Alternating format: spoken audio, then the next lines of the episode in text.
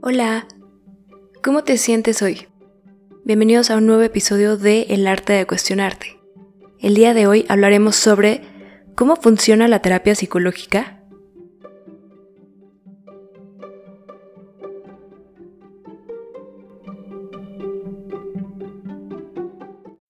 Hola, ¿cómo están? Espero que estén súper bien.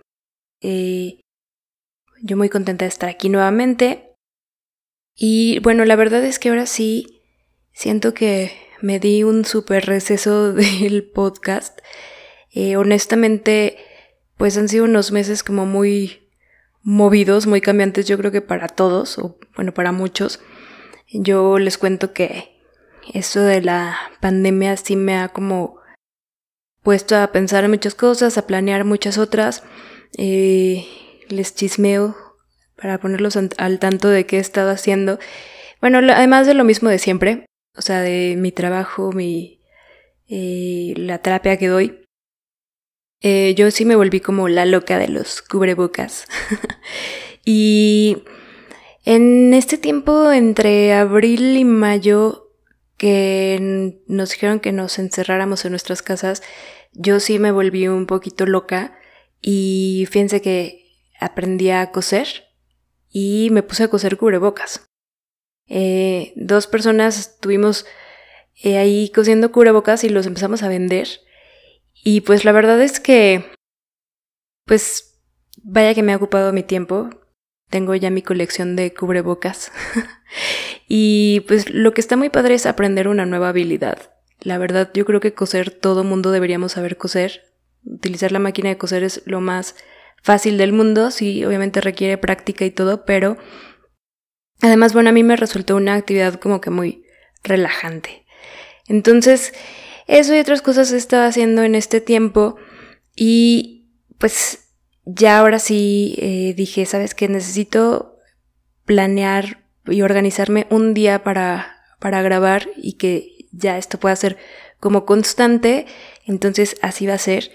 Eh, obviamente voy a poner mi mayor esfuerzo para que sea constante eh, y en, estos primeros meses y ya posteriormente estoy segura que sí, porque como todo pues se va formando un hábito.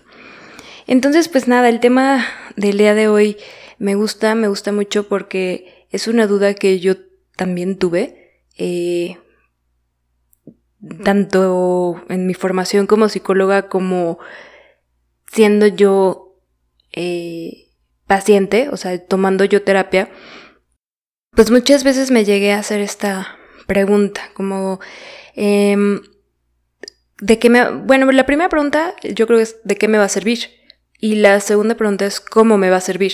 Yo creo que el cómo aquí se desglosa como un mundo de respuestas en las que les adelanto, yo les voy a compartir mi punto de vista y yo sé que hay mil autores que pueden, eh, que podemos citar y que podríamos sumergirnos en, en esa teoría, pero yo les voy a compartir aquí pues mi punto de vista. Entonces, eh, yo recuerdo cuando yo era paciente, yo empecé mi terapia psicológica hace, híjole, yo creo que más o menos 10 años. Eh, mi, este proceso, este primer ciclo del proceso duró como unos tres años y posterior a eso he regresado eventualmente por situaciones como ya muy específicas y no es lo mismo regresar por estas situaciones específicas que llevar un proceso de inicio, ¿no? Porque cuando tú empiezas un proceso terapéutico, pues está todo este como desarrollo de recursos que tú ya vas a poder ir adaptando a las diversas situaciones, te vas desapegando de la terapia psicológica y cuando ya hay este cierre de primer ciclo o cuando te dan de alta, eh, tú puedes volver posteriormente por alguna situación que se esté presentando en tu vida que digas, ¿sabes qué? Necesito esto trabajarlo, pero de forma terapéutica. Entonces, en mi primer ciclo, como les comentaba, duró, eh, pues sí, como tres años y eventualmente he regresado a, estos objetivos ya muy concisos. Y entonces, cuando yo inicié el proceso, A mí lo que me pasaba mucho, y si ustedes han llegado a tomar terapia, lo compartirán, estos como, como cuando te cae el 20 estos clics que te hacen de pronto eh, información que te checa y que vas como atando cabos y de pronto tienes un mind blow de que te hace muchísimo sentido algo como que oh, encontré el hilo negro o encontré los hilos negros y de pronto esto ya entiendo por qué lo hago de esta manera, entiendo por qué actúo con esta persona de esta manera y este, esta introspección o insight, como le quieran llamar, que haces, es súper reveladora. Es un momento como que te quedas como en un shock, ya sabes, y mm, tomas un respiro para procesarlo. Y luego a mí me pasaba, justo después de, ese momento de que te cae el 20, yo decía como, ah, ok, bueno, pues ya, ya me cayó el 20, ¿verdad? Y, y como que ahora, ¿qué hacemos con esto, no? Esa era mi, mi, pregunta constante. O sea, en verdad, mucha paciencia que me tuvo mi psicóloga, porque esta era una pregunta mía constante. O sea, ¿y ahora qué? Ah, ok, chido, pero ¿y luego? Y aquí la respuesta pues va a variar, depende del enfoque. Eh, sí, hay diferentes enfoques terapéuticos el que llevaba a mi psicóloga conmigo era psicodinámico. Esto quiere decir que tiene como un poquito de todo, pero igual y más eh, asentado o más, o sea, se va más la balanza hacia el psicoanálisis, pero toma recursos y técnicas de otros enfoques. Eh, ella llegó a tomar técnicas gestálticas, por ejemplo, humanistas, en fin. Eh, por ejemplo, yo desde mi enfoque a mí me gusta ser un poquito más práctica, entonces mi enfoque tiende más como a lo sistémico y eh, yo después de que mis pacientes tienen como este, wow, entiendo y, checan y, empiezan a cuadrar información, eh, yo los invito a que empiecen a reflexionar ahora cómo quieren actuar con esa información que ya tienen en, en, las manos, ¿no?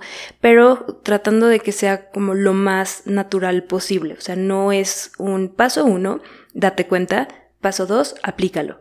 No, o sea, yo verdaderamente creo que con el date cuenta hay ya un cambio en la aplicación, pero a mí me gusta que esta aplicación, o sea, que este llevar a la acción se dé de una forma como más consciente, ¿no? Mi psicóloga, por ejemplo, cuando yo le preguntaba como de, bueno, ¿y ahora qué? Me decía como, ya lo hiciste consciente. Entonces, con el, simple hecho de hacerlo consciente, ya tú vas a poco a poco ir viendo un cambio. Y yo decía como, chale. o sea, yo ya quería como hacer, ¿no? Y tenía razón. O sea, sí era real que una vez eh, haciendo conscientes algunas cosas, eh, tu actuar empezaba a cambiar. Eh, entonces, esta pregunta yo creo que, em, sobre todo en México, en América Latina, todavía estamos muy en este proceso de la cultura, de comenzar más bien la cultura de, la terapia psicológica. Eh, todavía estamos muy, muy, muy verdes al respecto.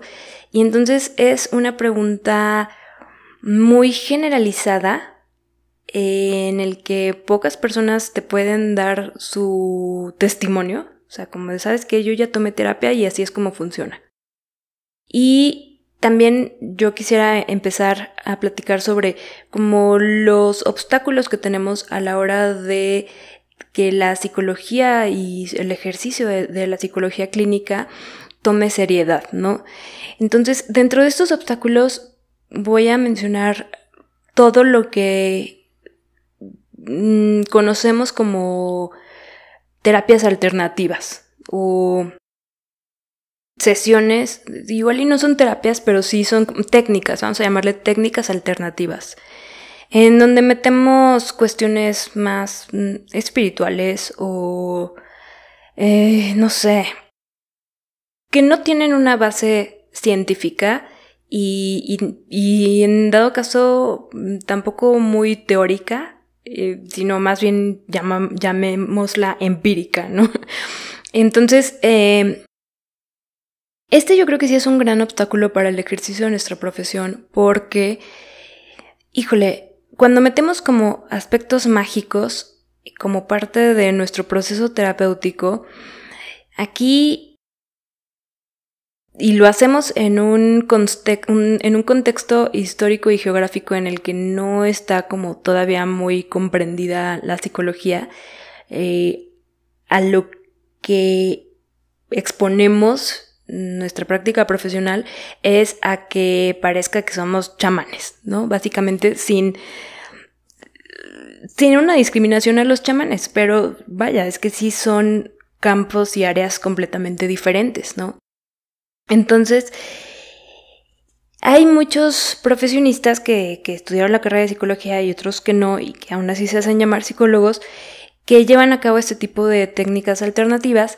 Y aquí yo digo que, o sea, en mi opinión, yo creo que es válido, o sea, hazlo, pero yo sí creo que es muy importante hacer un encuadre, o sea, hacer una introducción donde la persona que va a tomar tu terapia sepa que ese, esa técnica alternativa no tiene nada que ver con un proceso psicológico, o sea, con un proceso formalmente terapéutico, ¿no?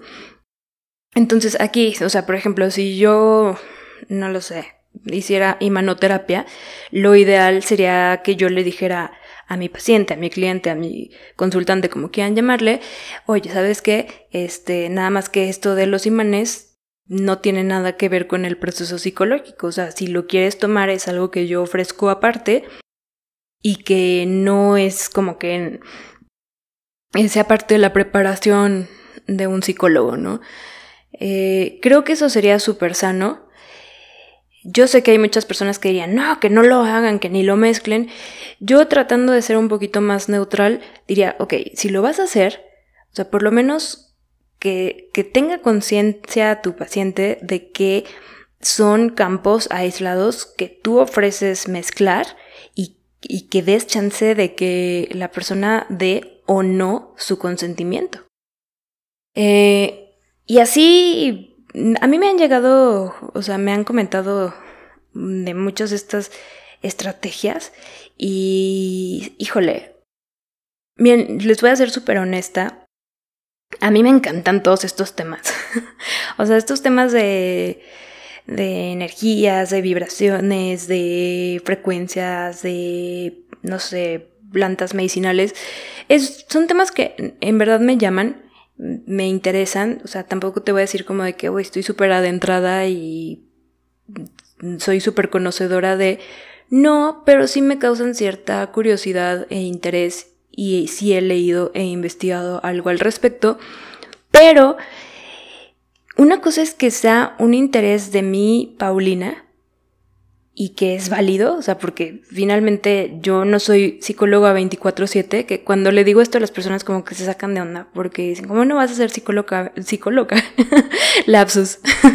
Eh, este, Dios, ¿qué onda con mi lapsus, de verdad? Y yo digo, no, realmente no, no se puede ser psicóloga 24/7 porque te vuelves en psicóloga, justo. Sí, no, y es que cuando estás tú dando terapia, hay un contexto terapéutico, o sea, estás en tu consultorio, bueno, en este caso también estás en la videollamada, pero es un espacio dedicado a donde haces uso de ciertas técnicas, donde tu atención no es la misma que cuando estás escuchando a un amigo, o sea, de verdad, eh, yo le contaba en una ocasión a un paciente, ¿sabes qué? O sea, si cuando un amigo se pone a contarme a veces sus cosas, Cero, mi retroalimentación es como cuando estoy dando terapia. O sea, a veces mi retroalimentación con un amigo es como de, chin, qué mal pedo lo que te está pasando. Cosa que jamás me vas a escuchar decirle a un paciente. O sea, yo no le voy a decir como, chale, híjole, no, pues sí, qué mal lo que te está pasando, pues échale ganas. No. Entonces, todo ese... O sea, sí como que te cambia un poquito el chip. Yo me imagino que es como cuando hablas otro idioma, o sea, como que sí te cambia un poquito el chip al momento de dar terapia y no puedes ser ese, o no puedes, no es sano, ni siquiera me parece como natural que lleves ese rol a todos lados, ¿no? Entonces, mm, ¿a dónde iba con todo esto? Ya una, entonces, una cosa es que esos sean mis intereses, Paulina, yo, y otra cosa es que los involucre a un proceso terapéutico donde, pues nada que ver, o sea, son, son cuestiones completamente aisladas, ¿no?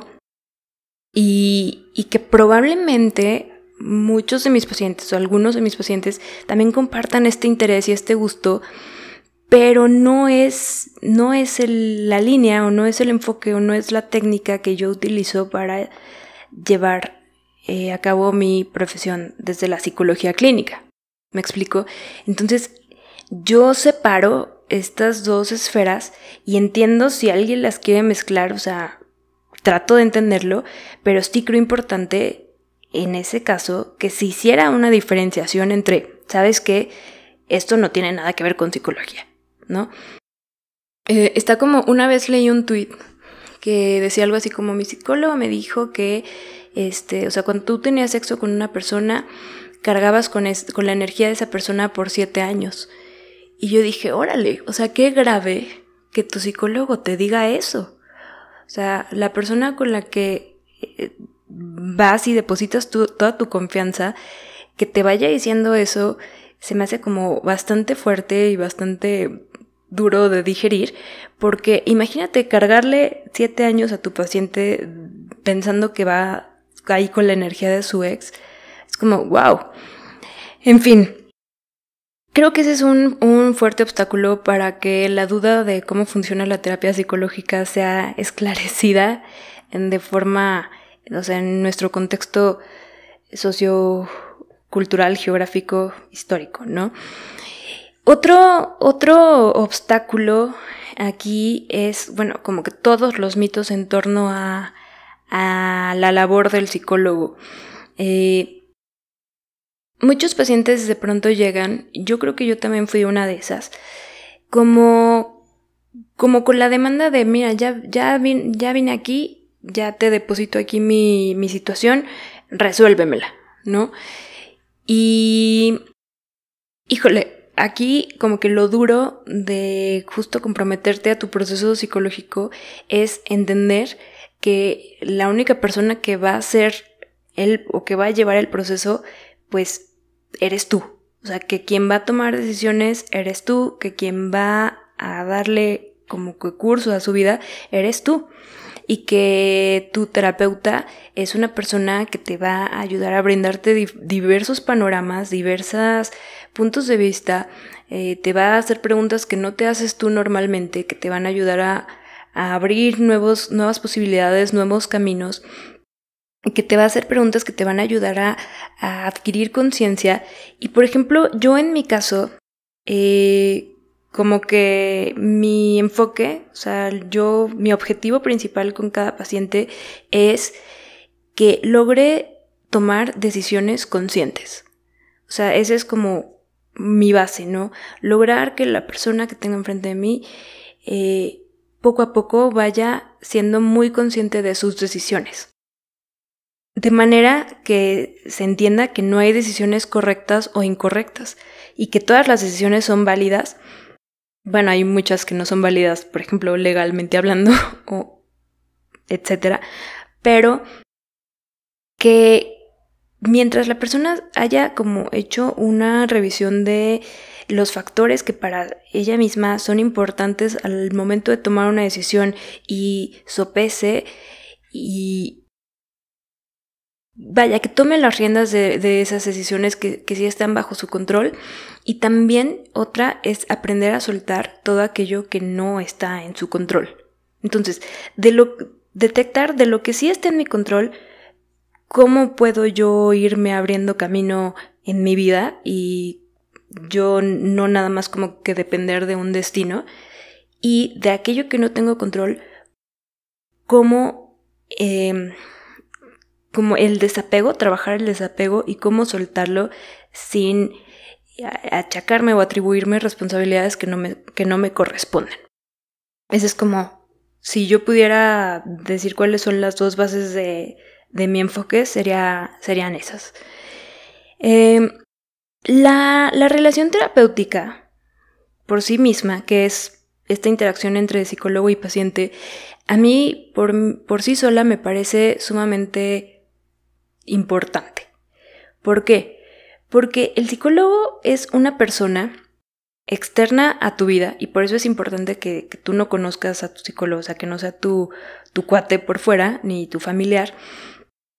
Eh, es una persona que no tiene una interacción contigo, que no tiene un vínculo realmente contigo, em, que no te sabe nada, que no te conoce nada y que puede brindarte una escucha sin juicios, sin sin como que subjetividades personales, sin mezclar ningún tipo de sentimientos interpersonales y, y que además es un espacio enteramente para ti, o sea, de pronto tu psicólogo se convierte en un espejo de ti en el que te ayuda a observarte tú a ti.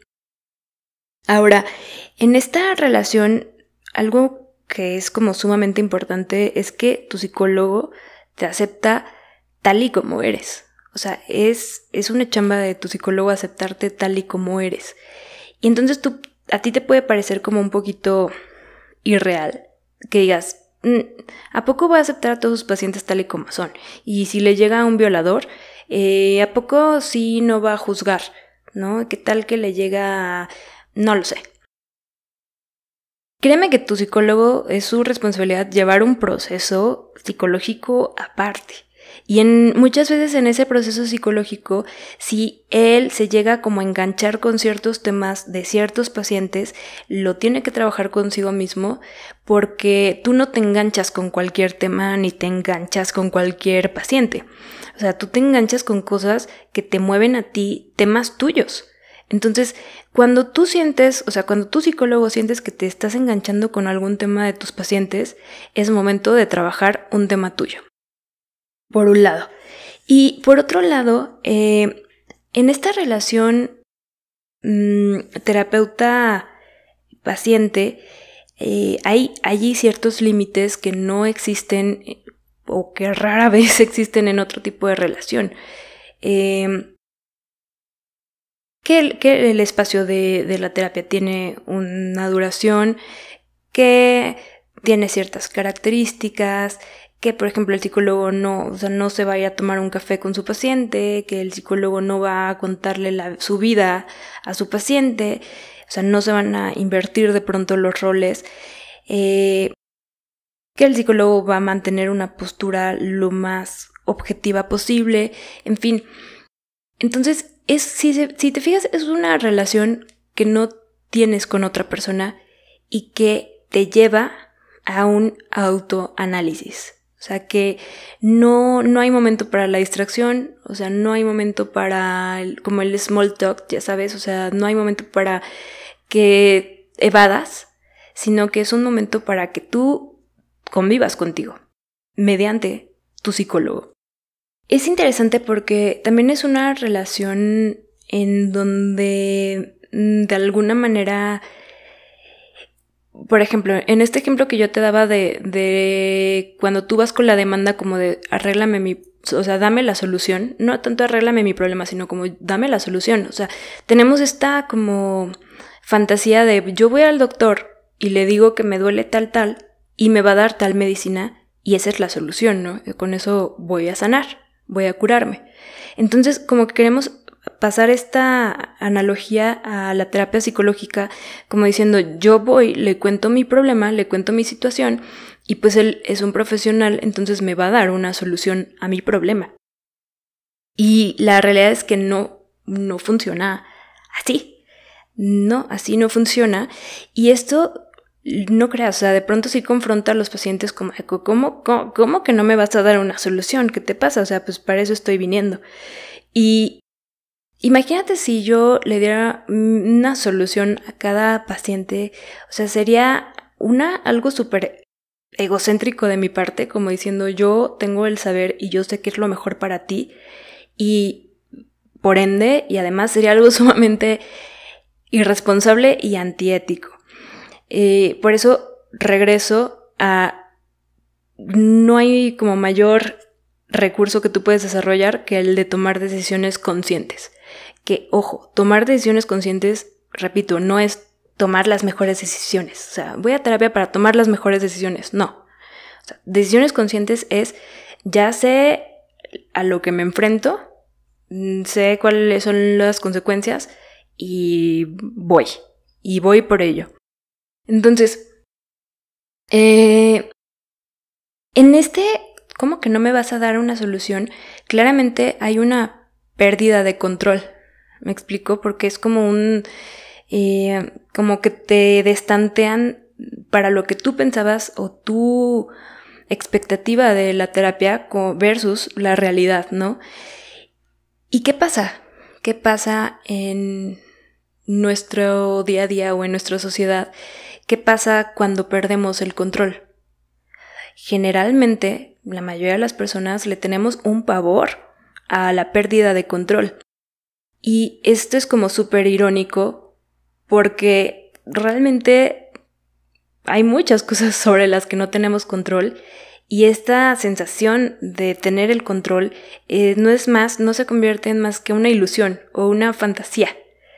Entonces, esto me parece como súper mágica de la relación terapéutica porque es romper de esa forma indirecta con la fantasía o la ilusión de tener el control sobre las cosas, porque es una persona sobre también la que no tengo el control y que no, no está cediendo a mi demanda y me está haciendo a mí ser responsable de mi vida, de mi situación.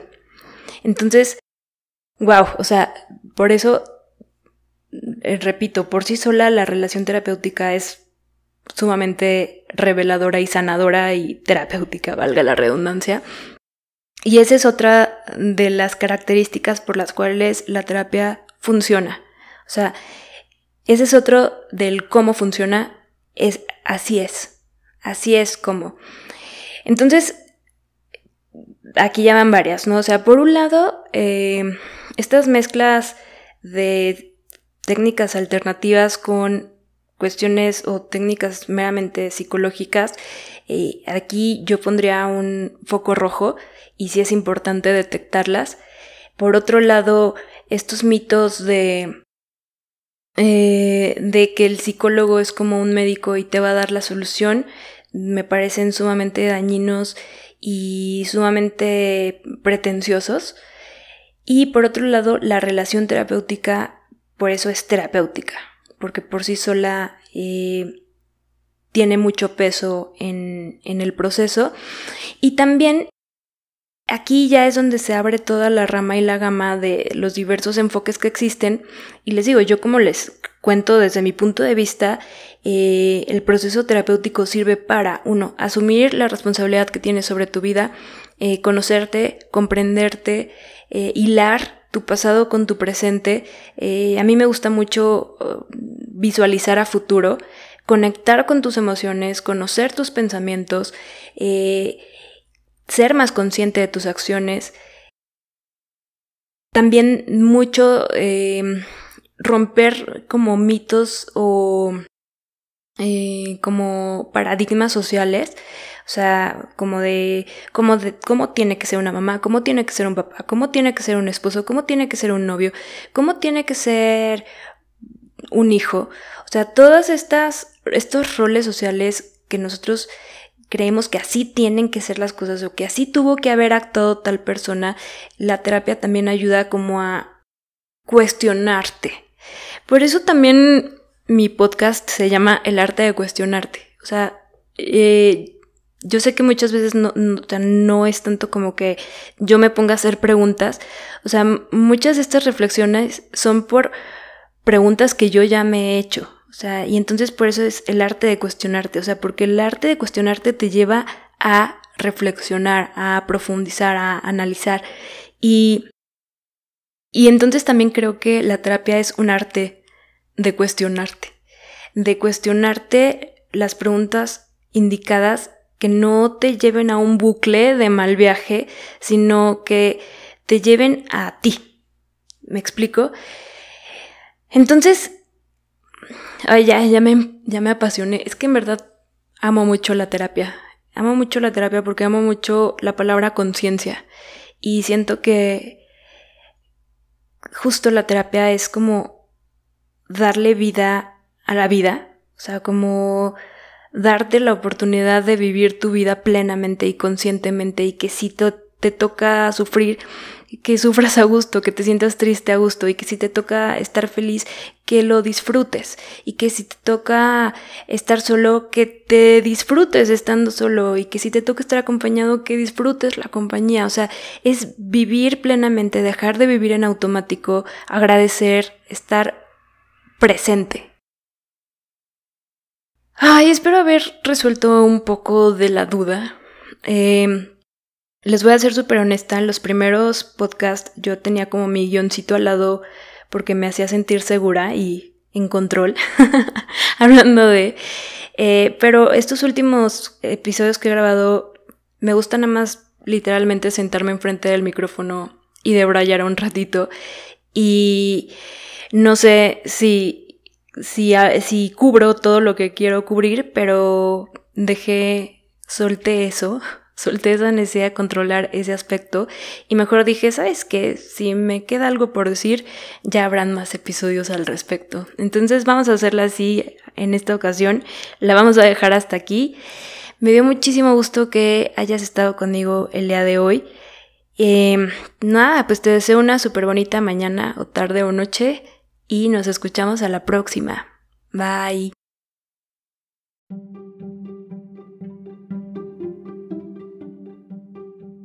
Esto fue El arte de cuestionarte por Paulina Serment.